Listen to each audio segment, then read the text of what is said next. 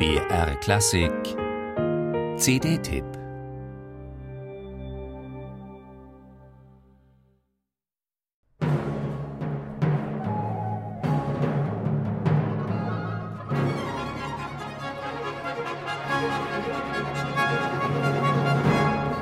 Das strahlende D-Dur des Eröffnungschores, es strahlt in Wahrheit in Des-Dur.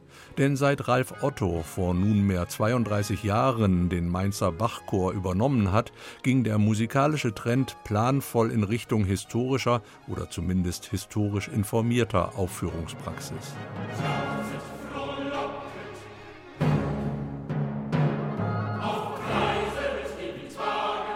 Wo früher eher ein romantisches Chorideal dominierte, da sind es jetzt Transparenz, sprachliche Klarheit und vor allem ein organisch atmender Klang. Deshalb auch 415 Hertz anstelle von 440 und deshalb auch ein Instrumentalensemble, das sich diesen historischen Maximen ebenfalls verschrieben hat, das Bachorchester Mainz.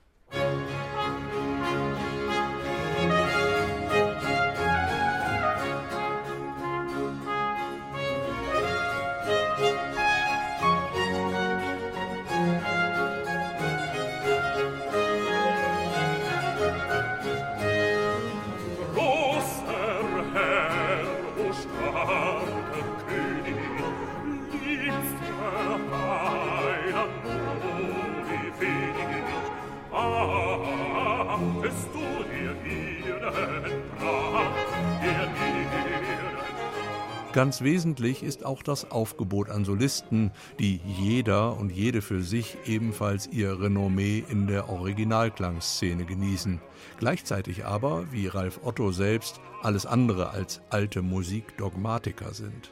So wie der Bass Thomas E. Bauer mit seinem ausgesprochen breit gefächerten Repertoire und einer für Bach geradezu idealen Stimmmischung aus Sonorität und Beweglichkeit. Letzteres gilt auch für den Tenor Georg Poplutz, etwa in der koloraturtechnisch äußerst anspruchsvollen Arie Frohe Hirten eilt, ach eilet.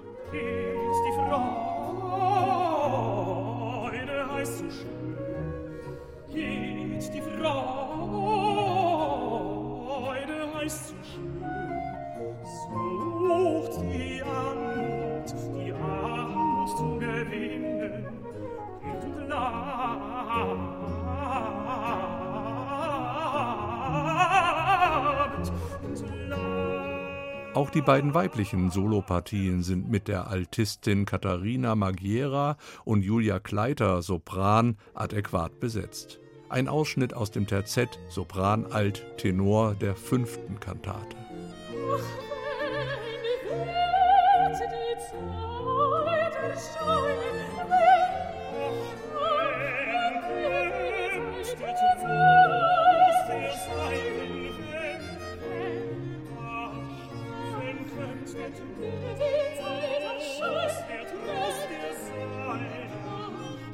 Und schließlich der Chor, der inzwischen zu einem Gutteil aus professionell geschulten Sängerinnen und Sängern besteht und Ralf Ottos Ambitionen vergleichsweise unangestrengt gerecht wird, was Durchsichtigkeit, Textdeklamation und atmenden Klang betrifft.